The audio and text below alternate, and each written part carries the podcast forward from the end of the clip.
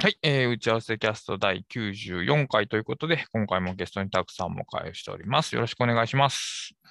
よろしくお願いします。えーと、簡単に、えーまあ、新年の間あんまりニュースはないんですけども、えーと、ライフハックニュースということで、えーと、オーライブックスという、これはレーベルなんかの出版社なんかな、ちょっとわからないですが、レーベルなんかな、メタバースの歩き方という本が1月の3日に発売になっておりまして、で、株式会社オーライという書いてあるんですけど、まあ、うーん、メタバースの歩き方っていうか、VR 系のうん。導入というか、導入手順、それってどういうことなのかっていうのと、実際に VR サービス使うときにどんな手順で始めたらいいのかっていうのが解説されている本で、まあ、あまりライフハックには関係がないのですが、えーっと、ライフハック大全の著者である、えーっと、堀井正崎さんがどうやら寄稿しているということなので、えーっと、ここでピックアップさせていただきました。はいで、えっ、と、まあ、最大の問題は僕も、えっ、と、たくさんも、まあ、VR をほとんどやってないっていうか、まあ、今後も多分やらないであろうということで、まあ、あの、言及は難しいんで、興味とかってあります ?VR 系の。あんまり正直ないですけど、はい。ないですけど、でも、例えばツイッターが始まった頃にツイッターには興味なかったんで、あ、なるほどね。いややっぱね、まあ、そういう自分のそういうアンテナはあんまり信用してないので、あのわかんないですよね、うん15年後、10年後にどうまあ、なるかは。確かにうね。うこれは結構その技術的エンターテインメント的な話でもありますし、もう少し広くその、えー人間の社会をどう構成するか、どうマルチプルに構成するのかっていうのかな？その現実の社会のレイヤーの上にもう一個別の社会を作るっていう、まあ、インターネットが見続けてきた夢ではあるんですけど、これって。うん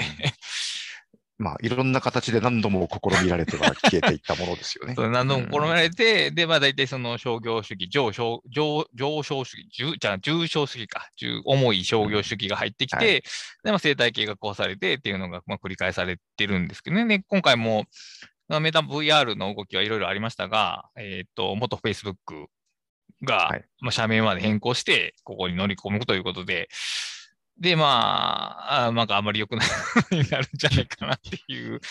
予想はあるんですけど、まあ、あの本書の中でも、ちょっと僕、冒頭だけちらっと読んだんですけど、そのメタバースの本来の望ましい姿っていうのは、その各いろんなサービスなりプロトファ、プロト、プロ、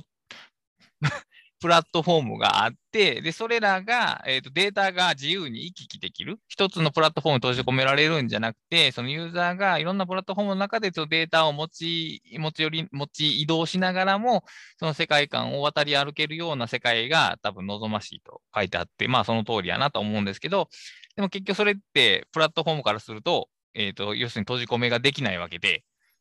あと、データの規格を揃えなければならないという問題もあり、そこを技術的にクリアできるのかっていうのが多分一番の課題でしょうね。そうですね。うん。これはだから、えー実はメタバースだけの話じゃなくて、いわゆるそのライフハック系のツールでも起こっていることで、そうですね。あのーなんや。えーと、まあアウトライナーっていうのはその OPML っていう、ある種の共通規格を誰でも、どんなツールでも読み込めるっていう一つの理念というか思想があるわけですが、まあ、 Notion とかはそうなってないわけで、うんで、まあ、現実的にその機能性とか便利性で言ったときに、その Notion に分が上がるところはあるんですけど、そのデータ移行がしづらいっていう問題を考えたときに、じゃあ、10年、20年使っていくときに、果たしてどっちが真の利便性があるのかっていうのは、ちょっとまだ見えないですよね、ここは。そうですね。で、あの、僕が Notion を本格的に使わない理由の一つでもありますし、うん。うん。まあ、まあ、だから、ぜ前回ですよね、あの、ツールの乗り換え、はいはいはいはいはい。乗り換えって結構難しいですよねっていう話があったと思うんですけど、まあ結局それ、そことも関わりますよね。そうですね。うん。まあ、これデジタルツールならでは移動できるからこその問題というかね、アナログツールやったらまあ諦めるしかないんですけど、うん、移行できる、移動できる媒体のその力を最大限発揮させようと思ったときに、ツールに閉じ込められるっていうのは、まあ、ちょっとややこしいだろうなという、まあ、これはインターネットとかデジタルツールとか、デジタルソーシャルというか、その全般的に、まあ、渡る問題なんだろうなというのはちょっと本読んでて思いました。はい。で、えっ、ー、と、ライフハックの道具箱2021年版去年発売した本なんですが、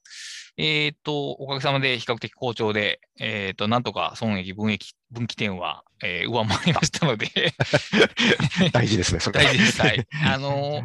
一応この本も、その、えー、寄稿者のプラットフォームとメディアの、えー、ツールのプラットフォームというかな、まあ、カタログ的に、えーと、毎年やろうと思ってるんで、その莫大な利益を上げようとは企んではいないんですけど、毎年赤字というのはさすがに困るので。そうでしょ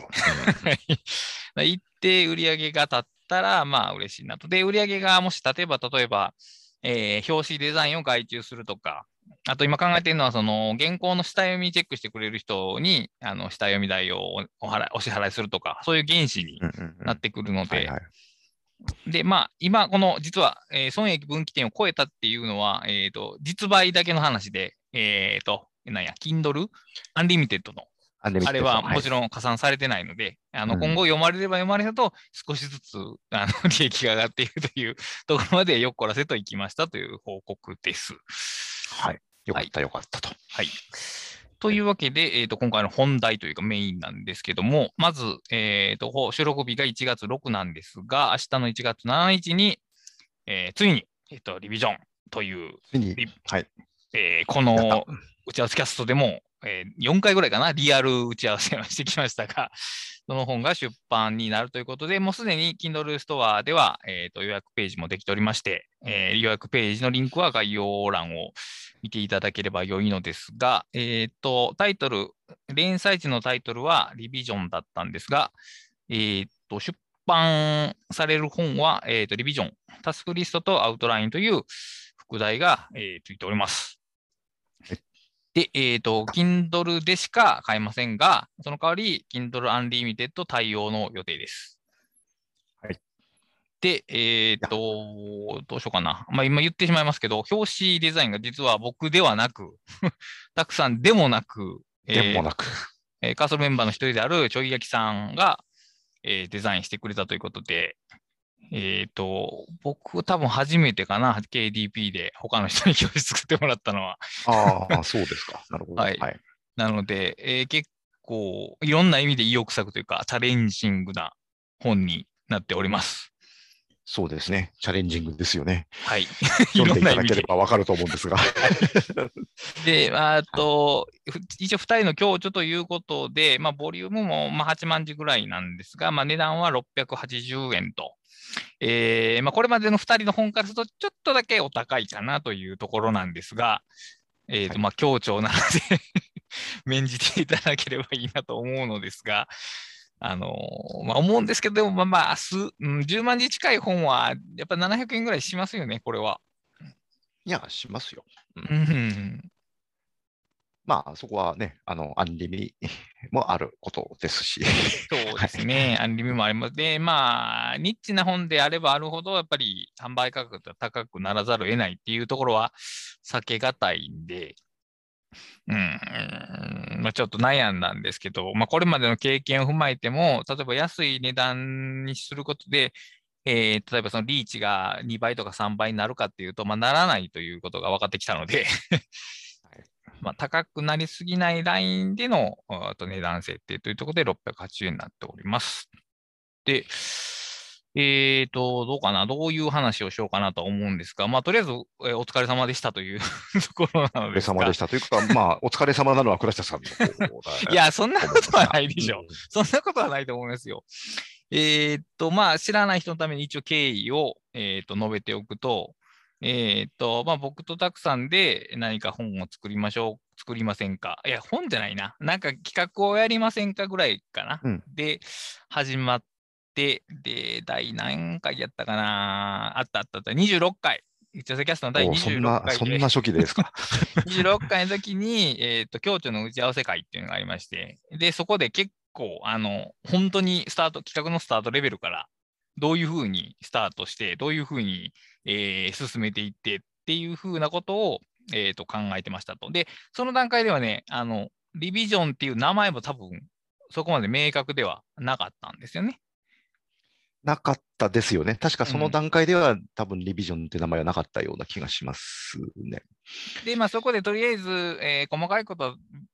うんが実際に進めながら決めていくとして、まあ、2人でお互いにコンテンツ出し合おうっていうのを決めまして、で、第28回に、えっ、と、もうリビジョン、カッコ足り、カッコ仮っていうのが、えっ、と、打ち合わせされてて、そこでもうノートの連載が始まってるんかな。で、そこでどうやって、えっ、と、進めていくのかっていう会議をしてるんですけど、今気づいたんですが、僕そこでもう、えーリビジョンのスペルを間違ってますね。第28回のタイトル、たくさんとリビジョンについてなんですけど、ビジョンの愛がないです。僕ね、このリビ S のリビンに、リビゾンになりがちなんですね、これ。不思議なリビゾンになるんですね、これ。はい、これ最後の最後まで気づかないことが多いんですけど、リビゾンになる。まあ、リビジョンっていうタイトルが決まって、あとは、えーそこから2人で、あれも何ヶ月かかかりましたよね、連載始まってから終わるまで。連載もね、多分4、5ヶ月かかっかかってますよね、確か。たんですよね。と開かない。えっと、うん、でそれが2020年の多分春から夏ぐらいにかけうん、てだったと思うんです確けど。か4月頃に始まったような気がしてて、で、そうでしたっけ？あれ違かったかな？なんか、多分4月、5月ぐらいになんか書いてたイメージがああるような内容な。あ、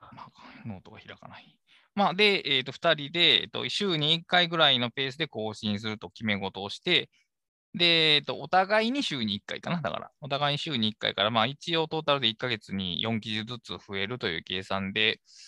で、書いていって、まあ、それをまとめましょうという段取りで書いていったと。で、うん、僕、最初の26回の打ち合わせで、あの、この本は短くていいと。結構何度も言ってるんですよ。言ってますね。うん結構何度も言ってて、うん。あの、それぞれの負担にならないっていう意味と、このリビジョンにの、その、通底するテーマっていうのがあまりにも巨大であるから、まずその小さい叩き台というか断片を出すから、そんな長くならなくていいよという気持ちで、もう、マックス4万字ぐらいだねっていう話をしてたんですけど、まあ出来上がったら8万字になってたと。まあ一人4万字書いてましたね。間違えたらっていうね。まあでも、まあでもこんなもんですよね、大体。その、あの結局そのリビジョンのテーマにも関係するんですけど、あの最初に決めたものっていうのは、その実践において変わっていくものなので、うんで、やっぱその、それをリビジョンと呼んでるわけっていうね、僕が言うから。で、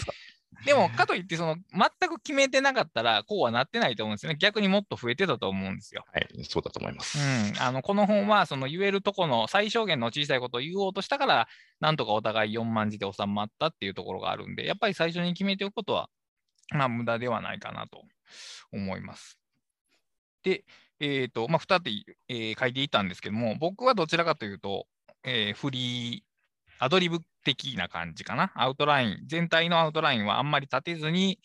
えー、と思いついたままに書いていくという方針で、で、たくさんは比較的書くことを先決めておいて、で、書く段階になってちょっとアレンジするという進め方を、まあ、されたと。はい。で、最終的に出来上がった原稿があって、で、そこから僕が、まあ、どう本にしようかなということを、えー考えて、で、まあ、そこからですよね、難しかったのは。そこからが はい。本第第2の本番みたいな感じでしたね。連載時はね、僕すごくね、楽しく書けてたんですよね。というか、楽しくっていうか、まあ、アドリブで書いてただけなんで、そのアウトライン的拘束がなかったから、で、しかも相手が書いたことっていう刺激があるんで、比較的楽に書けたんですけど、あの、まあ、まとめるのが難しかったと。で、まとめるのが難しかったことの、まあ、2つ理由がありまして、で、1つは、まあ、内容的に重複があると。それをどう解決するかっていう問題。で、これはまあ、あー構成の問題なんですけど、もう一個がね、やっぱり見出しの深さが違うっていう。そうなんですよね。ぎこれはうん何、技術的じゃないし、なんて、まあ、アウトライン的問題がありまして、でこれがね、存外に難しかったですね。難しかったですね。これ、あの、倉下さんも多分難しかったし、その倉下さんが編あの最初に構成したのを戻ってきて、それに合わせて調整しようとしたら、こっちも難しくてっていう感じでしたね。うーんまあ、その、僕普段本読むときって、その見出しを飛ばして読むんですよね、大体。で、目次もあまり見ないんですよ。だから構成を考えないで、基本的にリニアに読んでいくだけの人間なんで、その見出しの重要性っていうのはそこまで認識してなかったんですけど、うんまあやっぱ軽んじてはいけないなという部分は今回強く感じましたね。お最初はそのお互い僕が第1階層までしかなくて、たくさんが第2階層まである第二階層まで。はい。で、まあ、最初ぶっちゃけそのまま並べたんですよね。そのまま並べたらね、異様に読みにくいんですよ。やっぱりそのふうーんふ人間が情報を読んでいくときの態度っていうのが、やっぱその見出しの深さ、まあ書かれ方も当然それ変わってくるんですけど、だから摂取がそのお互いの言語ごとにその深さが違うっていうのは、だいぶ読みづらいなということで、で、まあ、僕の方の見出しを増やすよりは、たくさんの見出しの方を減らすことで、まあ、整えられるんじゃないかなと思って、まあ、結構ギクシャクして 見出しを減らして、えー、でたくさんに渡して、そこからまたあの結構大幅に変えていただいて、なんとか通りのいい文章に なったという次第で、あのもしあのお読みになっていただいて、あの違和感を感じなく読めたとしたら、まあ、えその編集作業は成功してたと言えると思います。そうですね。うんはい。まあ、そこぐらいかな。あと僕、あのそれぞれのアウト、ほしょ連載時のアウトラインを立てずに書いたんで、あのほ話が結構とっちらかってたんですよね。僕が書いた内原稿の内容が。はいはいはいで、一つの流れに置いてみたときに、あまりに話がとっちらかってたんで、結構書き直しましたね。いや、なんか、僕の印象だと、倉下さん、ほとんど一から書き直してるんじゃないかっていうぐらい変わってましたよね。最初のうんチャプターあ前半ぐらいかな、チャプター1に当たってるものは、大体そのままで、あと文章を読み直す、読みやすく直したぐらいなんですけど、真ん中あたりはもうだいぶ書き直しましたね。うんほぼ書き下ろしてる感というじ感じですねのようにも見えましたね、はい。うんだから、まあ、あの、連載読んでくださった方も、あの、普通に新しいコンテンツとして読める内容になってます。逆にその、たくさんの原稿はもう結構出来上がってたんで、連載時間。はいだからそこをベースにしてるんで、で、そこの出来上がってる部分を塊として、えっ、と、章を立てていったんで、そこを、そ、まあ、ああの、文章自体は、あの、たくさんの方もかなり遂行されて、非常に滑らかに仕上がっておりますが、あの、なんやろな、大きい、大きく書き換わったってことはないですね、多分。うんあの、全体の流れと構造は、僕の方が多分連載時に近い。うん、そうですねていう。か、ほぼほぼそれを残した状態で、それにかなり、だから倉下さん側が合わせてくれてる感じのようなうん印象ですかね。まあ、おかげでなんとかこう形になったっていうところで、まあでも、だからが、そうそうやってちゃんと流すがゆえに、まあ、文章時の直しは、えー、と結構時間がかかりまして、で、まあ、その構成が整った後は、あとはもう細かい直しだったんで、まあ、シュルシュルと仕上がったというところなのですが、えっ、と、どうですかね、その全体を振り返ってみたときに、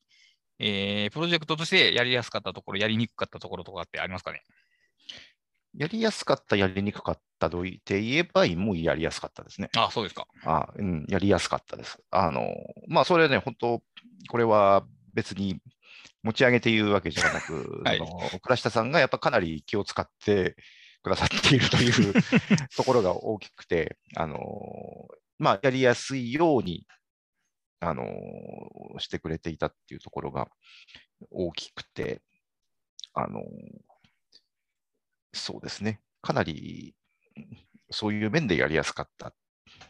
はい。という印象を受けます。あのあと、まあ、あんまり、なんて言うんでしょう、その企画段階でこういうものに決めましょう、決めましょう、あ、じゃない、こういうものを作りましょうっていうのをガチガチに決めてなかったんで、はい。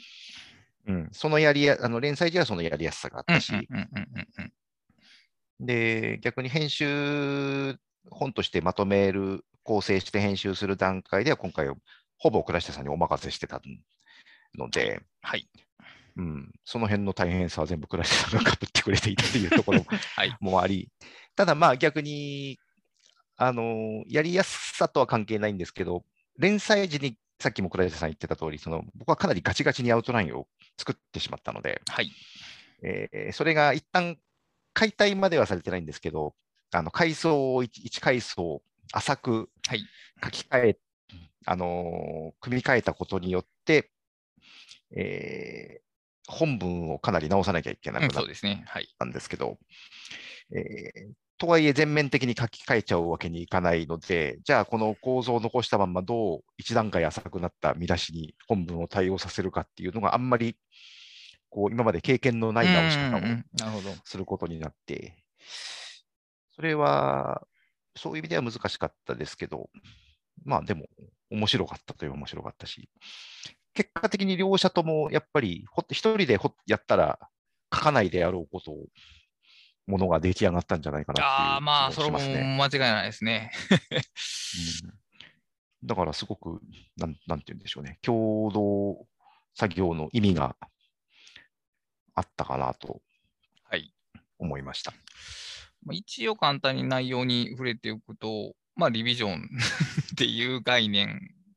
を、まあ、直接扱うというよりは、えーとまあえータスクリストっていう、うん、仕事術のベーシックなツールと、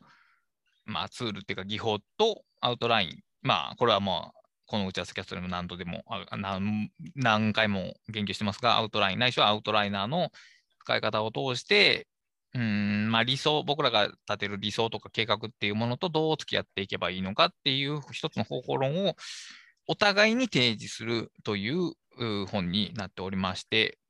で、チャプターが全部で、えっと、7章立てになってまして、えっと、1、3、5、7が、えっと、クラスターのパート。で間の偶数パート、2、4、6が Tak.さんのパートになっているという構成です。で、えーとか簡単に目次を言うと、チャップ1が、えーデイリータスクリストのすすめ、でチャップ2が、えーとデイリーアウトライン、チャップ3がデイリータスクリストの使い方、えーチャップ4がデイリーアウトラインの運用、えーチャップ5が、えーリビジョン式執筆、で、06が、えーとリビジョン。で、チャップ7が石を刻む道行きの中でという感じで、よくわからん目次ですね、今改めて見ても。まあ、大項目だけ読み上げるとよくわからないかもしれないですけど、うん。あの、そうですね。だからお互いに重、わざ、あえて重複しつつ、話を進めていくというか、はい。重複しつつというか、絡み合いながらというか、あの、チャプターを倉下さんと僕で分けてるんです、担当分けてるんですけど、内容をきちっとあの分担をしているわけではなくて、お互いがこう同じことを言ってるわけですよね、ね違う形で。はいうんでそれそうそれが交互に、えー進んでいくという構成、かなり珍しい構成ですよ。ね。まあ、あんまり見たことは、見たことはないというか、まあ、あのまあ、僕もたくさんもちょっと変わった本を作るのが好きな傾向があるので、まあ、それがより尖った感じで 出た本ではあるかなとは思うのですが、うん、うん。まあどうなんかな僕、自分書き上がった後、一回何回か読み直しましたけど、結構面白いですよね、この本。いやあの結構面白いと思います。うーんまあ、あんまり、その、いわゆるビジネス書では書かれないことが書かれてる気がしますね。うん、あの内容的にも、えーまあ、例えば、なんでしょうね、こう目標を立てて、えーそれを、えーなんでしょう、プロジェクトに落として、それを日々のタスクに落として、えー目標を実現しましょうということが書かれているわけではなく、はい。だけれども、目標については書いてある。目標とは、目標とは言っていないけれど、まあ、まあ、そこでビジョンっていう言葉を使ってるんですよね。ただ、そのビジョンを立てて、えーそこを目指して進んでいきましょうと、まあ、普通のビジネス書なら多くの場合書いてあるようなことが、えービジョンを立ててではなく、それを、そこにリビジョン、それがリビジョンという言葉を使っているというところに、まあ、まあ、意味があるというか、はい。えーあまり、えー一般的なビジネス書とか実用書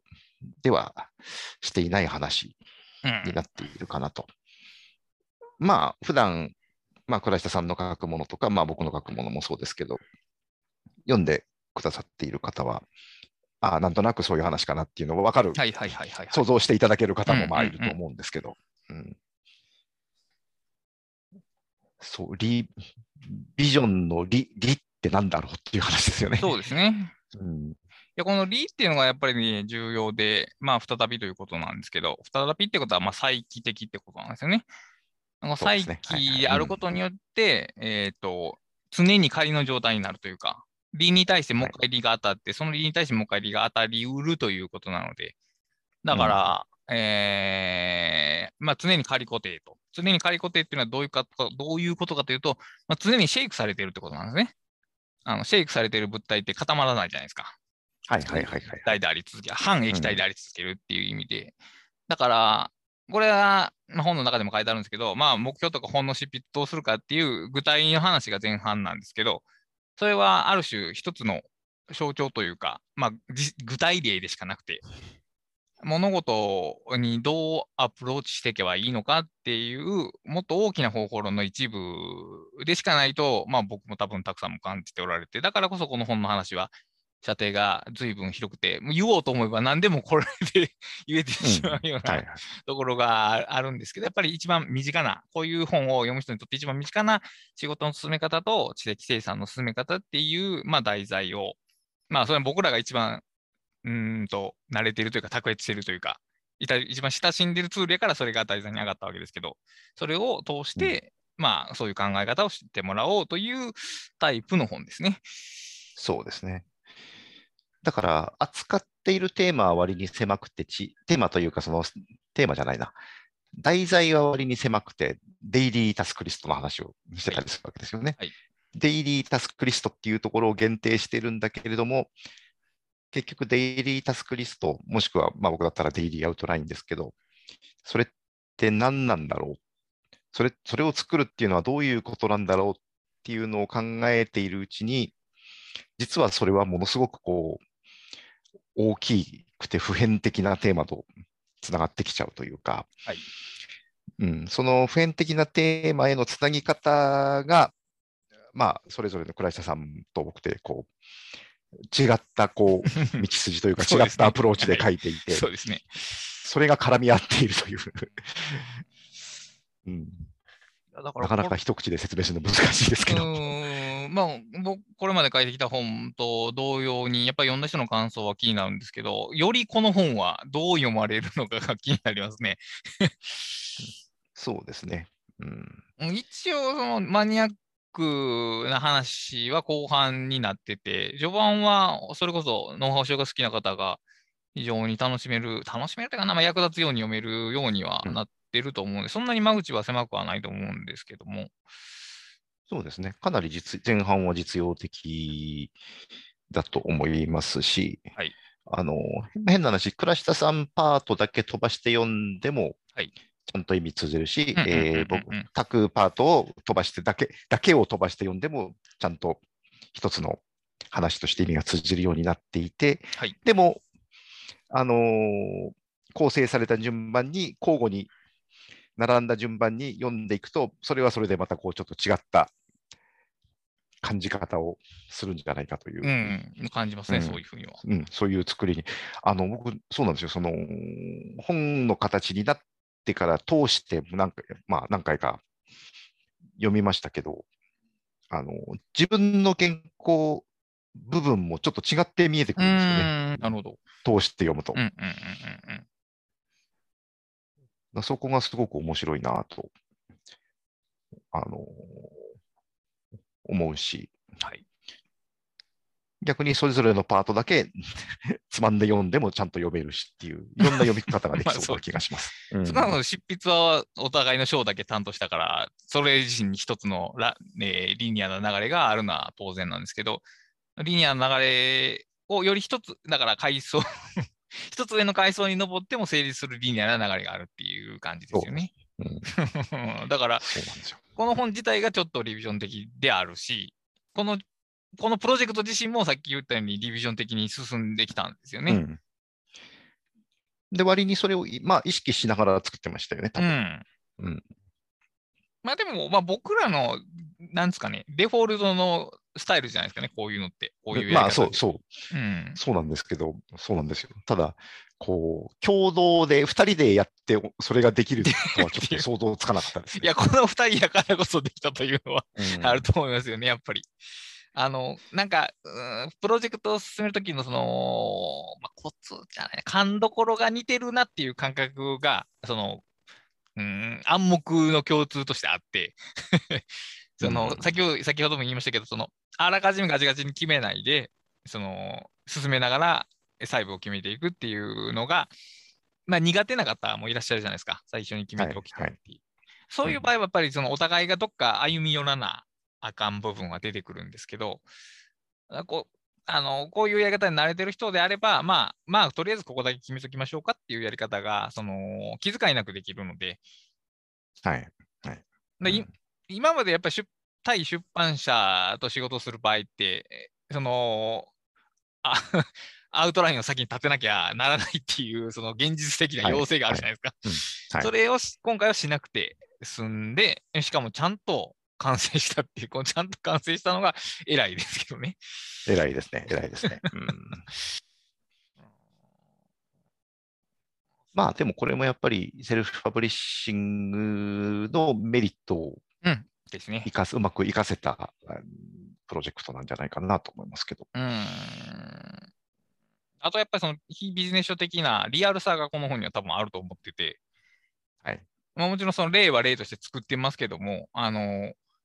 別にその方法論を語るために、そのむ、えー、綺麗事だけを並べてるわけではないので、この本は。そうですね。うんだからあるか、結構リアルな、リアルなノウハウというか、あの、ライティングの哲学を明らかにしたような、ああいう、その実態のあるような感じのタスク管理とか、執筆法の話になってるんじゃないかなと思います。んそうです。ね。うん。まあ、まあ、た、うん、どうかな。い一般的に役立つのはやっぱデイリーの方で、デイリーのタスクの管理っていうのは、まあ、誰であれやるというか、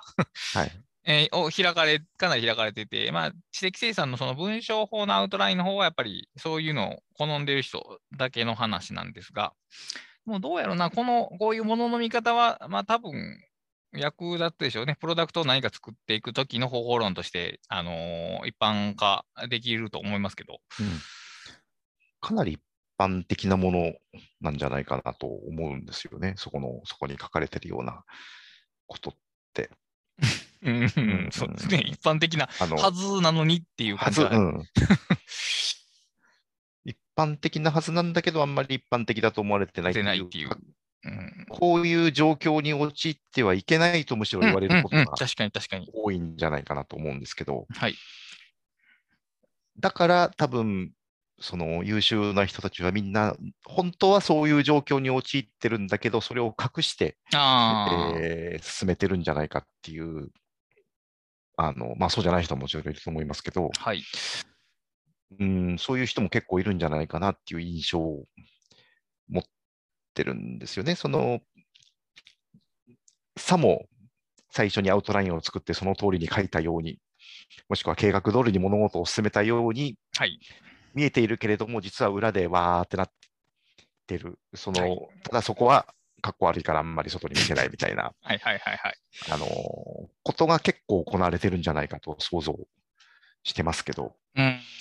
うんまあそう、まあそういう部分はもちろんブランド作りとかイメージ作りとして役立つこともあるでしょうし、あの、そういう像が期待されてるであればそれを提示するっていうのはある種、まあアイドル的なあり方というか、それはまあ求められてる以上それを提示するのは別に悪いことではないんですけど、うん問題はそのノウハウ書の役割として、本当に困ることへの対応が書かれていないという不備っていうのはありますよね、これは。そう。そうなんですよ。だから本当にそうできる人はもちろんそれでいいんですけど、はいやっぱり全ての人がそれを、それができるとは思えないので、はいうん、で、実際ライティングの哲学で明らかにされたように、はい。えーね、あのような人たちでも、実は、実はというか、原稿い依頼来ました。よし、つって、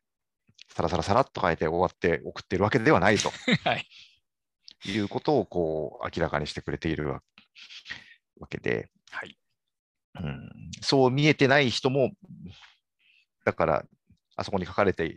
た人じゃだけじゃなくて、そう見えてない人でも実は裏ですごいバタバタして、だけど、はい、できましたっつって送ってるかもしれないし、はい。うん。だけどその裏のバタバタで何が行われているのかという部分こそが、なんかこう、ノウハウだったり、こう、まあっていうかその、そこになんか、それこそ知的生産なりなんなりっていう、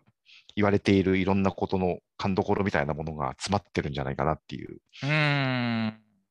気がするんでですよね。うん、かっこよくないかもしれないけど。うんうんそうなんですね。だから、えーある種のファンタジーとして、えーノウハウを取り入れるのか、もっと、えーなんていうんやろうな、プラグマティックにノウハウを取り入れるのかっていう、英雄譚として読むノウハウっていうのは多分あると思ってて、でも、うんげ現実の世界で、それは、まあ、役立たないというか、まあ、そう指針にはなる。ああいうかっこいい視点に行きたいなっていう指針にはなるにしろ、はいそれはやっぱ見取り図としてはだいぶ荒い地図なんで、しもっと縮尺のちっちゃい地図が欲しいよねっていうのはうん ありますよね。そうですね。うだんからやっぱり計画をしたとしても脱線するものだし、はい。で、いまあ、あとじ、あの、書くためのアウトラインプロセッシングで言えば、その脱線こそが実は発発想法なんじゃないかっていうはい。考え方もしてみ、あの、提示してみたりもしたんですけど、はい。あの、なんだろうな。ビジョン、ビジョンを掲げてそれを実現するっていう一直線に進むわけじゃない。けれども、その一直線に進まないことこそが結構大事なんじゃないかっていうのは、うん、その、なんだろう、文章を書くこともそうだし、その、タスクリストを作ることもそうだし一ね。日を過ご、時間を過ごすこともそうだし、そういう意味では変わらないんじゃないかっていう、そうですね。うん、うん。その、うん、その辺ですかね、なんかこう、僕は個人的に伝えたいのはそういうところだったんですけど、うん、そうですね。だから、まあ、計画の弊害なんていうのは、ある種誰でも語れるというか、まあ、まあ、ソ連の例を挙げてもいいんですけど、まあ、計画経済なんていうのはまあ成立しないわけじゃないですか、そんなものは。はいはい、はい。人間の計画っていうのは特に長期のスパンではあるあればあるほど、えー予測、予測が当てにならない、まあ、客観的無知っても言われるんですけど、をもう備えてるから、まあ当てにはならない。だから、まあ大体そのアンチテーゼとして、そんなものは立てないでおきましょうっていう言説が出てくるわけですね。で、まあ、仮に実現するなら、その計画を立てるのが第一の道具。で、計画を立てないっていう、た計画を立てないという一つのノウハウを第二の道具した道具としたときに、この本は第三の道具を提示してて、で、うんやっぱりね、その計画を全く立てないっていうのは、ある種、楽ではあると思うんですよね。はい。で、当然計画を立てないから、計画の破綻っていうのは起こり得ないじゃないですか、そもそも計画がない以上は。はいでもね、やっぱそれはね、何か大切なものをね、見落としてる気がするんですよね。うんうーんうーんいや、まあ、うん、なんとも言えんけど、例えば、まあ、出版社の最初にアウトラインを提出するっていうのは、それが、えーと、まがいものであるってこととしても、お飾りであるとしても意義があることやとは思うんですよ。はい、はい、はい。はいまあでも極端なことを言えば、多分村上春樹さんはそんなのないわけですよ。あの人は。そもそも依頼原稿を書かない人なので。うんはい。だからまあ、その第二の道具だけで達成できることも多分あるんでしょうね。で、その方がもしかしたら良い場合もあるかもしれない。うん。うんでも、第三の道具についてこれまであまりに言及されてこなかったんではないかなという気がしていて、はい、そうですね、そうでうすね。ん、それを今回言ってみたっていう感じですかね。うん。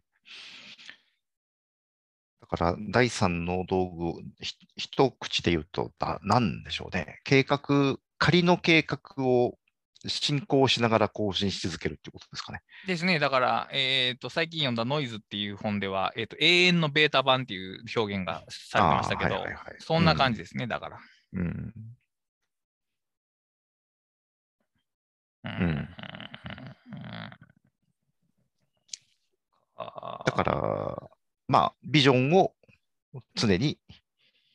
リビジョンしていく。リ、リ。ビジョンするとリ。なリリが、リスタートなんかリストラクチャリングなんかはその時ごとによって変わってくるでしょうけども。はい。だからね、これはね、この話はプラン B じゃないんですよね。ここをちょっと、はいあの言っておきたいんですけど、そのうん A が上がった時 B にするということじゃなくて、そのうん A とか B の目標そのものを変えていくっていう行為を含んでいるということなので、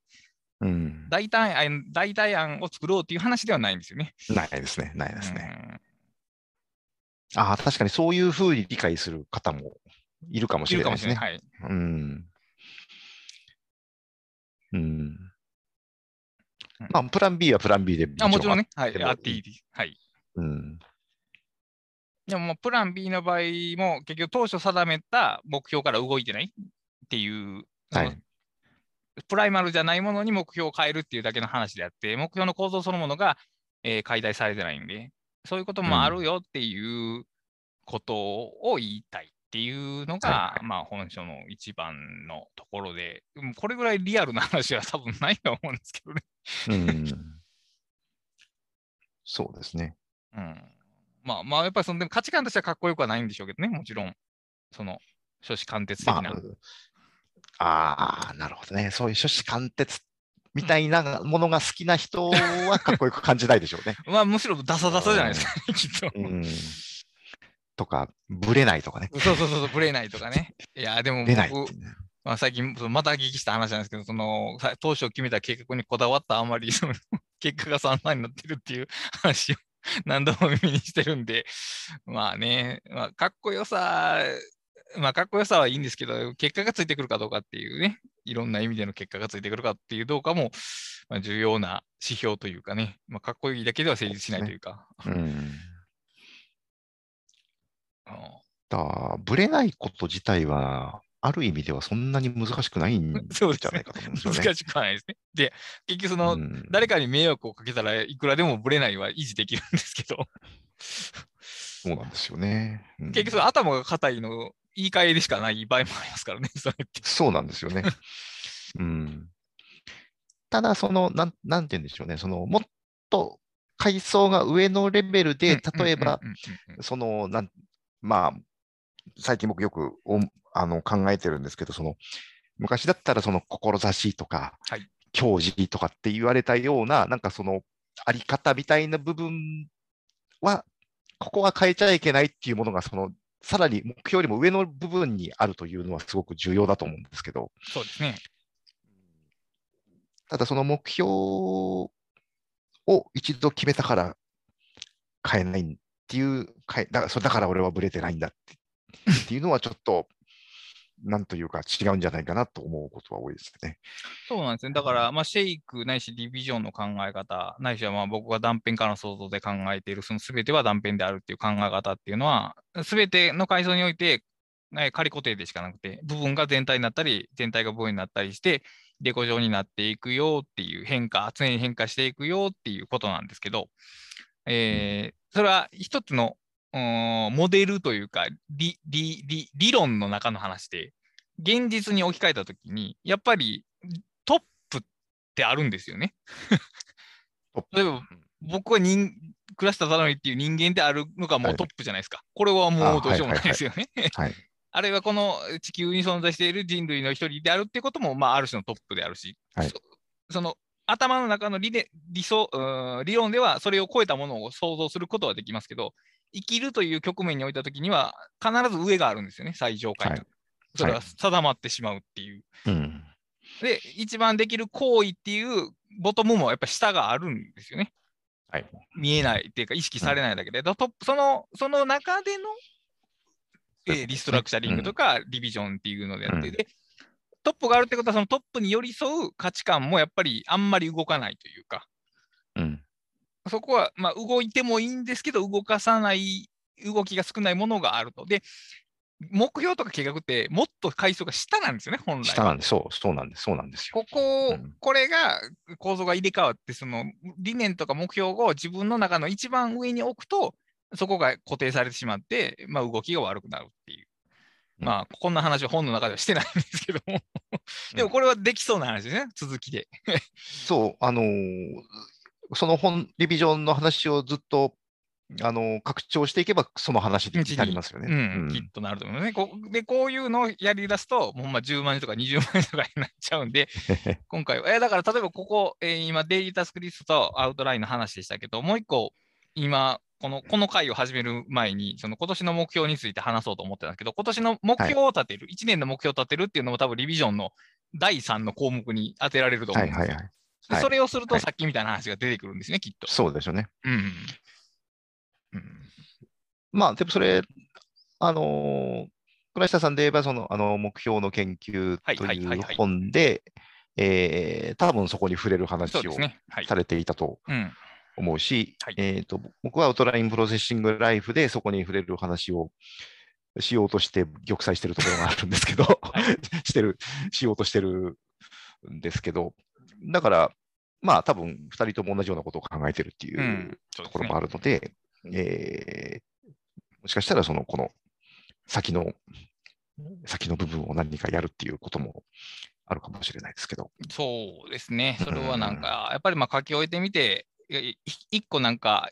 えー、意思が固まったんで、それを踏み台にして、また別のことっていう風な感触はありますね、今。うんああ、それとは別に断片からの想像を読みたいですね。そうですね。構想ばっかり、ね、構想と情報カードばっかりが溜まっていくんですけども、うん、うん、これだから、まあ話が脱線していきますが、断片からの想像っていうさっき言った、そのいくらでも入れ替われるような全体と部分っていうのが、えー、視点によって変わっていくっていうようなコンテンツのそアウトラインってどうしたらいいのか。つまりこういうのって大体その縄体を表すというか、構造と内容が一致してるのが好ましいみたいなの あるじゃないですか。はいはいはい、はい、そういったときに、じゃあ断片の想像のアウト、適切な構造ってどんな構造やねんってちょっとね、自分で突っ込んでしまって あそれって、本、例えば書籍として表現できるのかな、はい、とか、ちょっとような可能性が出てくるんですね。だからあの、うん、えっ、ー、と、そのフランス現代思想のそのデリダっていう人が、後半はほとんど論文の定をなしてない文章を書かれてたんですよね。で、彼はその脱構築っていうのを、その哲学っていう業界そのものに向けたときに、その学術論文のあり方そのものも脱構築しようとしたわけですけども、うん。はい、だから、その本っていうコンテンツも断片からの一つの仮仮固定でしかないっていうものを表現しようとする本っていう結構矛盾あるぞと思って、だから、だからどうしたらいいのかなっていうのが一回、まあもちろんね、その内容と構造を一致させなければ、そういうのは横に置いておけば、本としては書けるとは思うんですけど、うん、ちょっと面白くないよなっていうのがあって、まあ、考えているところですね。うん、そうですね。難しいですよね。だから、やっぱり本本に書かれるような、はい、あのものというもの自体が結局その本、紙紙を閉じた本っていう、そのメディアに規定されてしまっているわけなんですけど、はい、そこのね、そのすべてが断片であるという、あの僕のピースの話もそうそうなんですけど、そこの、そこから超える、そのメディアの限界をの外側に出ようとしたときに、でもそれを、そのことを書くメディアは元のままだという そうですねところのなんかジレンマみたいなものがあって、あるんですよね。で、まあ、その、それでまあ例えば古くからハイパーテキストというようなものが生まれてくるわけですけど、はい、で、まあ、それこそね、 Scrapbox なんかその遺伝子を引き継いでると思うんですけど、はい、そういうその本とは違うメディアの力を借りて表現するのか、それとも、はい、うん今の、それでも今の世界で出版ということを考えると、はい、やっぱりその本というメディアの中に何とか収めるのかっていう 難しいですよね。難しいですよね。正解のない問題というやつで。うん、まあでも、真に断片からの想像ってことを言おうとしたらスクラップボックスしかないと思いますね、やっぱり。僕はその言おうとしている。なりますよね。うん。だから、ページを最小のアトミックな原子にして、で、そこで個別に記述していきつつ、それらのカードを参照したものを、えーまたページ作って、で、そのページ、参照したページを参照するページを作るっていう風なものをまた書くと。つまり、KJ 法的な階段の上がり方をすべてのページにわたって行っていくと。で、えーそれらを統括する一番上のページだけ作って、あとは自由に読んでくださいっていうのが、おそらくそのコンテンツと構成が一番フィットした形になるでしょうけど、まあ読みづらいですよね。どう考えても。そうですね。うん、あそのぜそもそも全部読んだのかどうかが わから読ない。者に分からないですよね、うんそれだと。いや、うんでもそれこそがおそらく断片からの想像が言おうとすることなんですよ、きっとね。それでもいいっていうことですそう。いうことです。結局人間っていうのは部分しか知れないっていうことなので、部分しか扱えないっていうことなので、全体だと思っているものも、その、いや、だから確定しえないか。だから、部分はいはいであるうとか全体であるっていうのは、そのせえー有限な人間では確定しえないっていうようなことがメッセージに含まれるはずなので、うんうんうんうんうん、だからそういう生半、生、中途半端なメディア、閉じも終わりもないメディアになるのが多分最適なんですけど、しかしそれが果たして本当に読者にとって良い読書体験なのかっていう点から引き戻さないといけないですね、そのきその企画は。そうですね。うんまあ、読書体験っていう概念自体がやっぱりリニア リニアな本を 確かに。前提にしたものですもんね。うんいや、だからこれは相当、あの、えー表現のギリギリまでい必要とする内容やと思いますよ、これは。真剣にやったら。真剣にやったらね。そうですね。うんうんまあでもまあ、できたら面白いでしょうね、きっと。うん。そうですね。なんか、うん、マイなんか有料のマイクロコンテンツの集合体みたいな、それぞれがリンクされていて、だだってあれですもんね、仮にその課金する方法が例えばあったとしても、はい。全部読んだか読ま読まないかわからないようなものにこう統一の課金って難しいですよね。まあそうですね。うんとなると、うんまあきっとそそういうことを何十年も前から考えてきた人たちはたくさんいるでしょうけど、うん、いや、もちろんその方法はありますけど、その例えば Scrapbox の有料リンクをどっかの、えーと電子販売サイトでリンクだけ売るとかっていうことはもちろんできますが、できますね。うん、ただ、なんかちょっとこうピントが合ってないというか、うん。いう、その課金で成立してお客さんが満足したとしても、そのやり方そのものが旧来のメディアの方法論を引っ張っ引きずってるわけで、うん、なんか、なっちゃいますよね。だとしたら違うんじゃないかっていう気はしますね、ん、それなら初めから本で売っとけよっていう感じはします。そうですね。そうなっちゃいますよね。うんうんすごい壮大な話になりますね。そうですね。そうなんですよね。まあ一応、あの、断片から相当は僕の中の企画案を大企画案の2個目に、セカンダリーに位置してまして、プライマリーは、えー、と僕らの生存戦略っていうのを、とりあえずなんとか、なんとか完成させようっていうのが、はい一応、今年の大目標、大目標というかな、大きいテーマの一つでして、で、まあ、一応本当最後にちょっとだけ今年の目標みたいなことを、えー、と言及したいんですけども、い。たくさんはなんか1年の目標って、まあ多分あんまり立てられないと思うんですけど、目標とかで今年はどうですかね？うーんとですね、えー、と、1年だとちょっと難しいんで、数ヶ月でかあはいはいはい。スパンで考えてるんですけど、はい。えーっと、本なのか本じゃないのかわからないコンテンツを一つ、えーあだから本にするか本にしないかまだ考えてない。ないものをな、まあ、なんか形にするというのが一つはい。具体的な目標としてはありますね。うーん。まあ、そうですね。あとは、もうちょっと、その、自分のそのブログとかサイトがもともと持っていた、その、アウトライナーについての情報源的な部分が今なくなっちゃってるのああ、なるほど。で、えーそれを復活させたいんですけど、はいな。かなか難しくて、できてないのをなんとかしたいと。まあ、やっぱツールが増えてくる、選択肢が増えてくると、情報を集める方もちょっとめんどくさくてか、フォローしきれなくなりますよね。そうですね。あの、今見えなくなっちゃってますけど、その、あの、昔からアウトライナーについて書かれた書籍、はい一部につはいいても書かれた書籍みたいなものの情報を公開して、あの、集めて公開してたんですけど、はい。それも今見られなくなっているので、まあ、そういうところはなんとか復活させたいというのが2つ目の目標ですかね。なるほど。うん。あの翻訳とかね、記事系はやっぱちょっと古くなっちゃって、復活させようとすると全部書き直しになっちゃうので、ああ、なるほど。やっぱちょっとね、難しい。やってみたけど難しかったなっていうのはありますけどう。んうん。うん。そうですね。あと、目標じゃないですけど、あのー、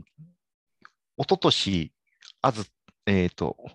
アズと B という、はいあのー、えっ、と、自分のアウトラインの最上位階層に位置するものを書き換えたんですけど、はい。えー去年、そこに書いたことを全然守ってなかったということが発生しまして、はい。守ってなかったというか、後から見たらこれ、ダメじゃんっていうところがかなりあったので、はい。うん、あのそこの書き換えは今年はせずに、うんうんうんうんうんうんうん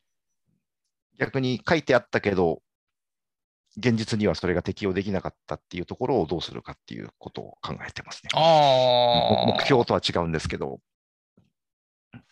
まあやっぱね、現実に負けたっていうところが結構去年はあったなと、いろんな面で。はいはいはいはいはい。ううんそれも結構、その目標を、まあ、えーどう達成できなかった目標をどうしたらいいのかって考えるっていうのもちょっとリビジョン的というか、基本的に、あの、大体ゼロから書き出しますよね。その、ダメやった目標があったときに、ゼロベースでリリ構築、再構築することが結構あるんですよ。僕も。はい、はい。でもそのできなかった目標に対して、じゃあどうしたらちょっとでも歩み寄れるかって考えるっていうのは、ちょっとしんどいかもしれませんけど、最初、そのメンタル的なダメージという意味では。うんはいでも、現実的ですよね、その方が、きっと。んじゃないかなと思いますね。うん、毎年新しいゼロから目標立てて、毎年ダメって繰り返すよりは、はるかに 良い気はしますけども。うん。あとね、やっぱりその、あの、アウトラインの階層でいうと、その上と下ががっちり決まっ、あの、がっちりっていうか、こう、詳細に手をかけているんだけれども、その中間、そのむ、それを結びつける中間のところが抜けてるんじゃないかっていう感覚がちょっとあって、うんうんうんうんあの、何を、どうありたいのかは分かっているし、今日、日々何をするかも考えてるんだけれども、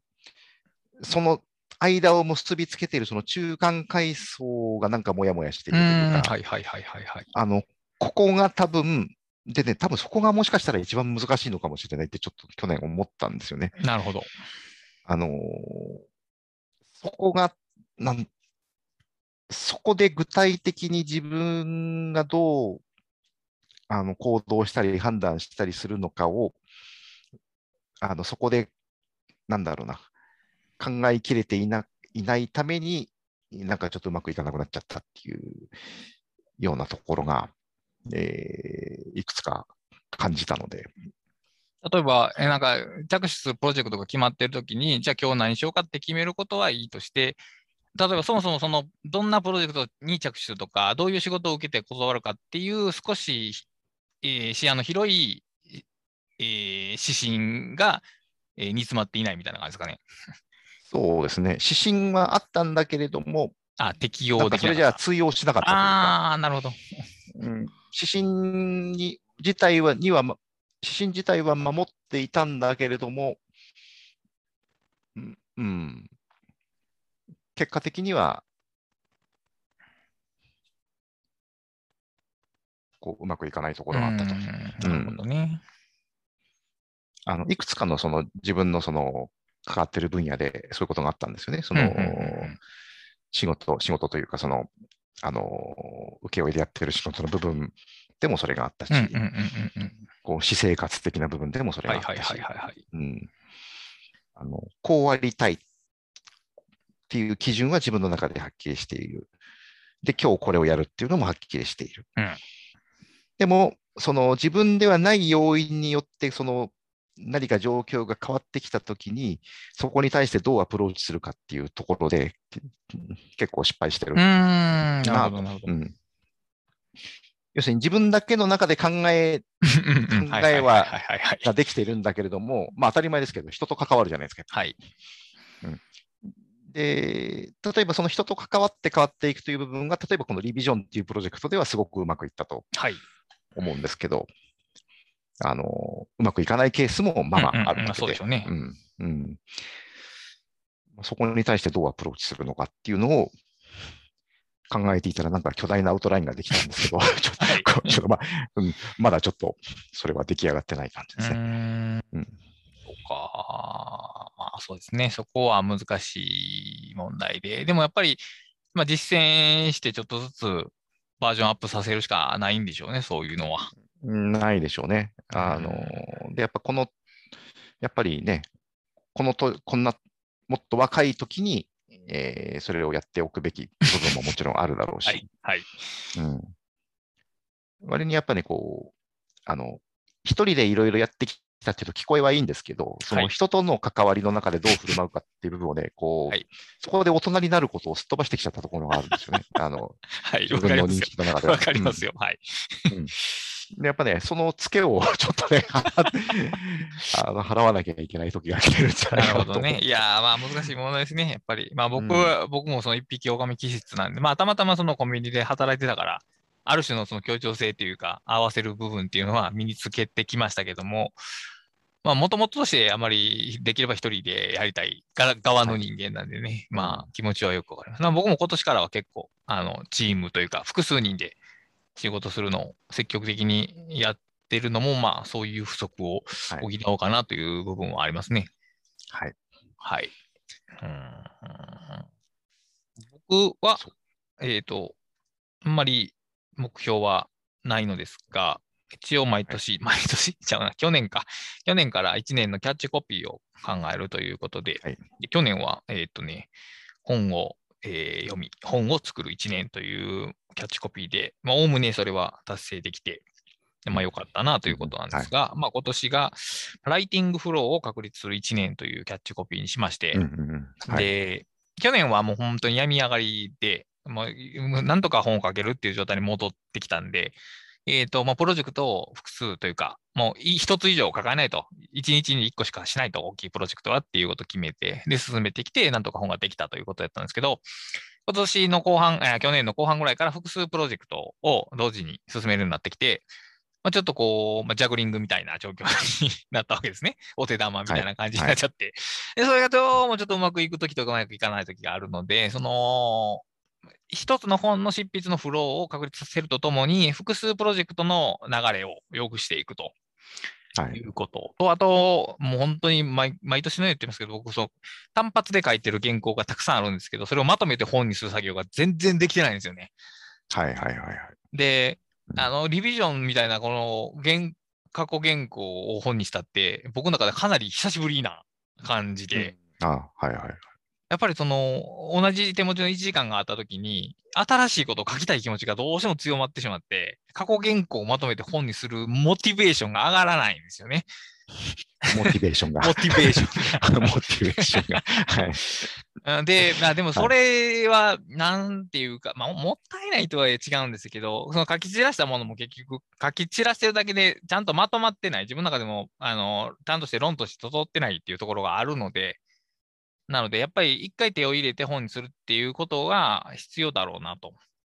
で、はいはいリビジョンもやっぱり、やっぱ書き直したときにああ改めて分かったことがたくさんあったので、はいはいはいはい。うんそういうのは、うんだから、まあ、あの、本を2回読んだとき初めて分かるっていうのと同じ具合に自分の原稿もやっぱりもう一回書こうとして、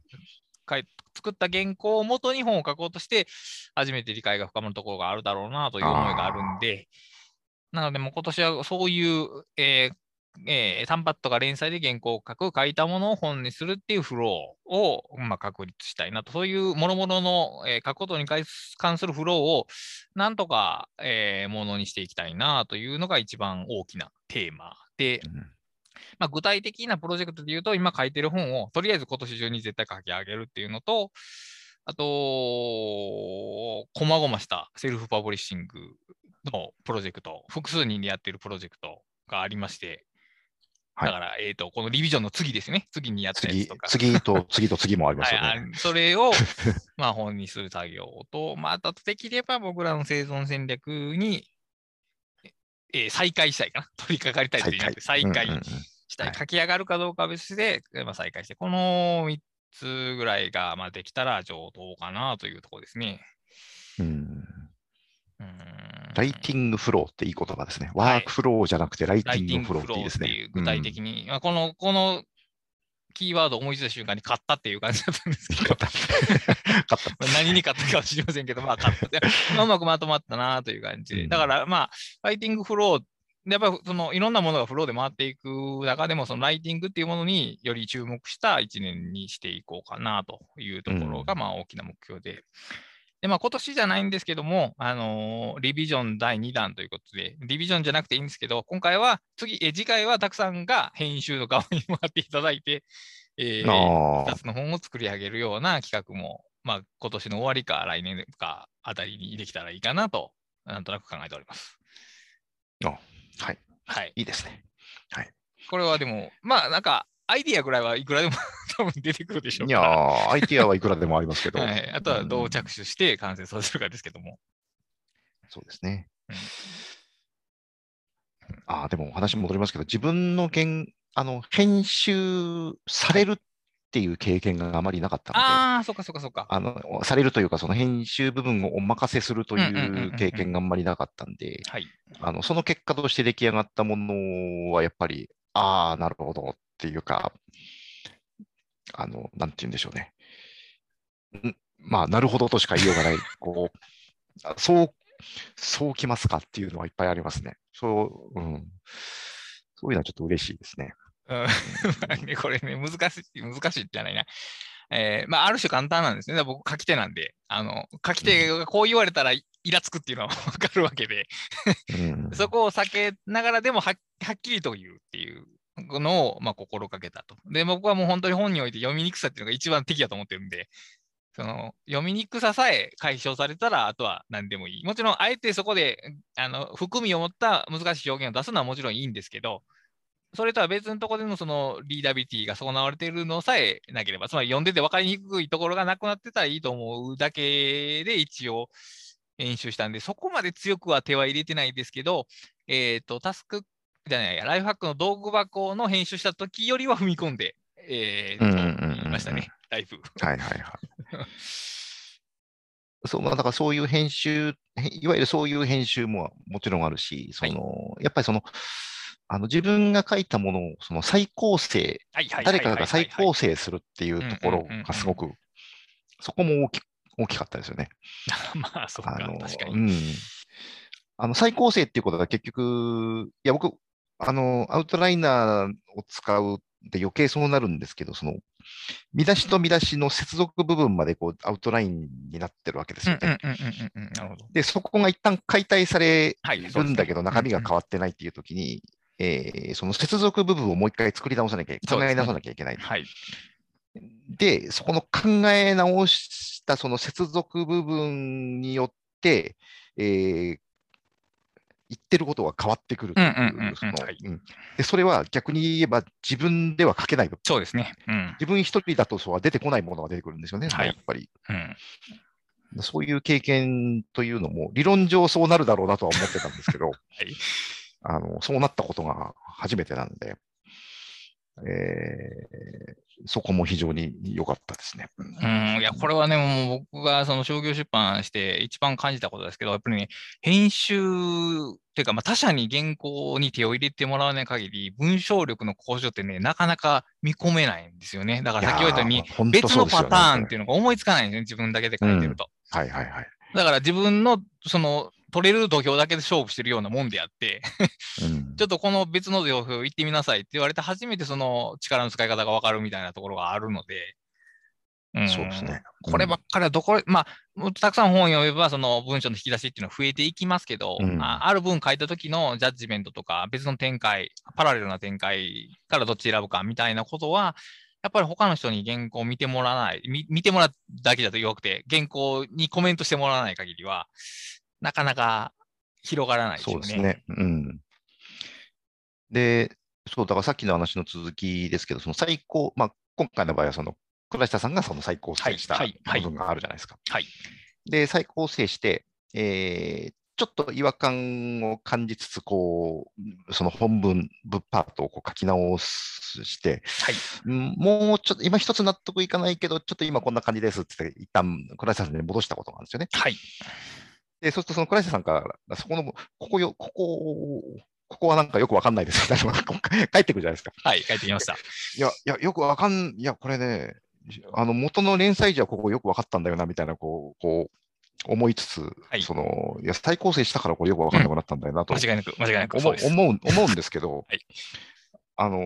で、じゃあ、この構成でどうやったらうまく流れるのかっていうのを考えたときに、はいいや、ここ全部いらないなっていう、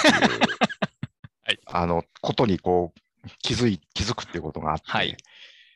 あの、そう、そういうとこなんですよね。その、うんうんうんうん。なるほど。で、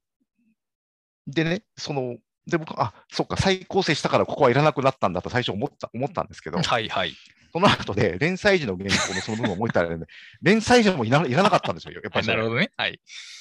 あのね、そう、そういうことが起こるんですよね。うーん。なるほど。でね、それ、そこがいらないっていうことはね、多分それがなければ到底思いつかなかった。あの 逆にすごくね、そこ重要だと思ってたんですよ、その、なるほど、なるほど。部分が。でね、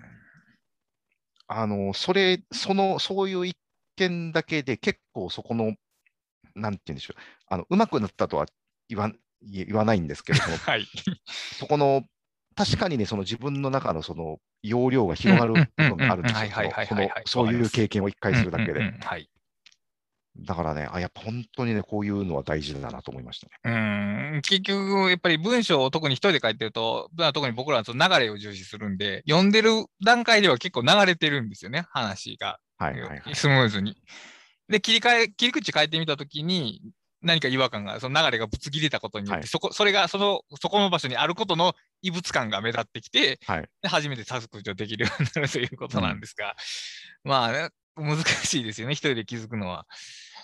難しいですよ。で、やっぱ自分がアウトライン組み立てると、その、そこが異物にならないようにアウトラインをそうですね、確かに作っちゃうんで、確かに。なるほど。特にアウトライナーだとこう組み替えられちゃううんうんんで、うんうんうんうん。だけど、うん、そのアウトラインがそのうまく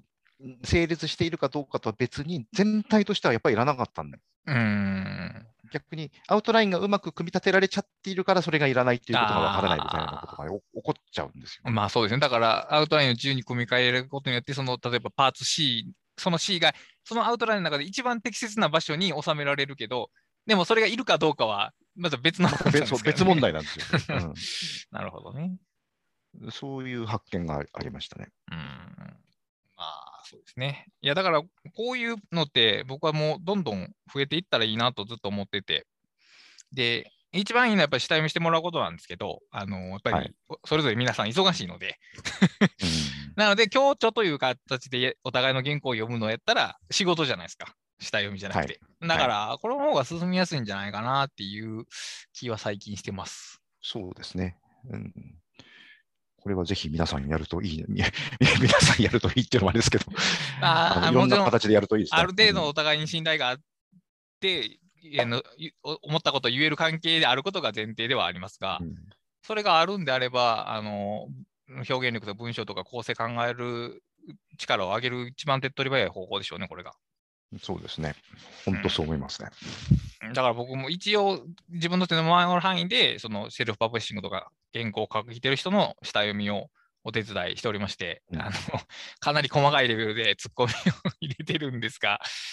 あのやっぱりそれも本当にあの言ってもらわないとね、わからないんですよね。自分で読んでるときにそれがちょっとおかしいとか、意味が、特に意味が伝わりにくいのが自分では分かりにくいというか、自分で分かっちゃってるから、その内容が。そうなんですよね。自分では意味が分かってるか そうら、そうそうそう。他人に意味が伝わらないということが本当には分からないんですよ、自分ではそれが。うん、うんこればっかりだから他人の手を借りるのがよろしかろうと。だからまあ、セルフパブリッシングというのは一人でできるメリットはありつつも、やっぱり一人の限界っていうのに直面しやすいんで、うん。だからまあ、チーム作ってお互いに自分の本を他の人に読んでもらって、逆に自分もそのトレーラーの人の本を読むっていう共同の形を取るか、さっき言ったように、強調として、えーお互いの原稿にコメントし合うか。まあ、この場合、お互い対等なので、あの強調の場合は言いやすいですよね。どっちかっていうと。そうですねうん。うん。まあ、まあ、今後も、今後もそういうことがまあできたらいいなと思っております。はい。えーと、まあ、今回はこんなところですかね。えーと、何かお知らせしたいこととかってございますでしょうか？いえ、特にはないです。はい。えーでは、えっ、と、まあ、リビジョン、もし放送し後、買って読んだという 方は、えーリビジョンのハッシュタグが、えっ、と、打ち合わせキャスト。てか、リビジョンのハッシュタグって間に、あの、コロンが入るんで、多分、リビジョンハッシュタグにならないですね、きっとね。リーで切れますよね、きっとね、あれ。記号が入ってるから。あおそらくそのえっ、と、コロンなしのリビジョンか、えー打ち合わせキャストのハッシュタグに感想を送っていただければと思います。あとは、まあ、今年の目標とか、えーどんなものを立てたとか、あるいはどう立てたのかみたいなお話もしていただければ、えっ、と、倉下がチェックしたいと思います。はい。というわけで、今回はこれまでにしたいと思います。お疲れ様でした。お疲れ様でした。